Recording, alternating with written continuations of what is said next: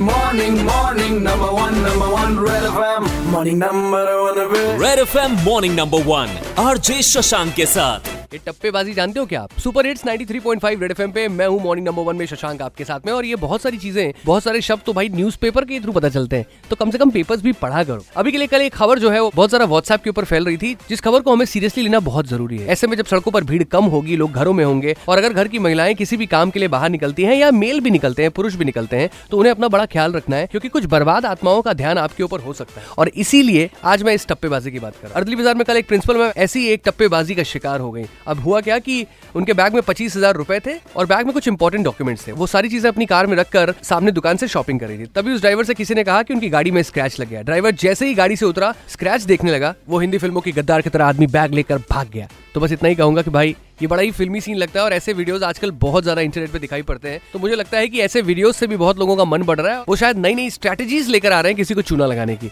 तो बहुत ख्याल रखिए। किसी पर भी ऐसे विश्वास मत कर लीजिए, स्पेशली मैं ऐसे ड्राइवर्स को भी कहूँगा जो किसी की ज़िम्मेदारी लिए चलते हैं स्टेयरिंग व्हील पर रहते हैं और उनके साथ उनका पूरा परिवार होता है। तो सिर्फ़ कोरोना ही नहीं, ऐसे नेगेटिव आत्माएँ भी, ऐसे गद्दार भी आपको बहुत परेशान कर सकते हैं। तो अपना ख्याल रखिए इस फ़ेज़ में। सुपर इट्स 93.5 रेड एफएम पे मॉर्निंग नंबर वन में मैं हूँ शशांक आपके साथ और अगली बार मत पूछेगा ये टप्पेबाजी क्या होती है?